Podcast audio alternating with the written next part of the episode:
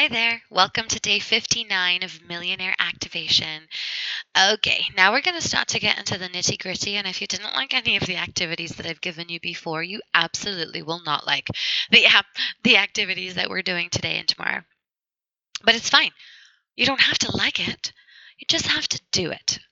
And when you do it and you actually see the empowerment that you feel with feeling in control, feeling like an absolute amazing steward of your money, you will start to get a kick out of it. I promise you. But it's actually the fear of doing it that's kept you from doing it. So let's just go ahead. We don't walk away from fear. We don't turn away. We don't close our eyes to fear. We look right at it. And then we launch right into it and we are courageous. That's what we do. So uh, today, our task is to know where our money is going each week. So, know where your money is going each week.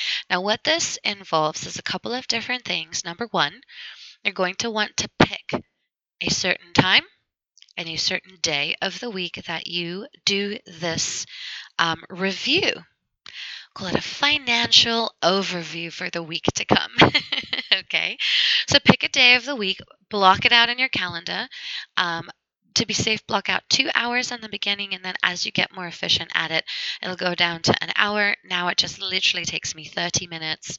Um, and I feel really in control and set up for the week to come. You have to know where your money is going. You do. You just do. It's part of being responsible as a steward, okay? So, what you're going to do is for the following week, I do mine on Sunday nights because that really allows me to feel set up um, for the next week. So, know before the start of the week how much money you spent the f- previous week. Okay. Where did your money go last week? This is step one. There are two steps. We're going to do step two tomorrow. Know where your money went last week. So just literally write a list of expenses. Now you can group the things together, right? So you can do groceries. You don't have to do each grocery item as a separate line item. You just do groceries and then you add up how much you spent at the different grocery stores. Um, I group all of my entertainment under meals and entertainment. So that means if we went to the movies, that means I have the Regal app. That means um, Magic Mountain passes. That means um, Universal Studios passes. That means if we go out to eat at a restaurant, that means if we get fast food. That means if we get donuts, everything is grouped for me um, under meals and entertainment. If it's outside of the house, it's considered under meals and entertainment. Okay, so then you've got that. Um, coffee, you can just group all your coffee together.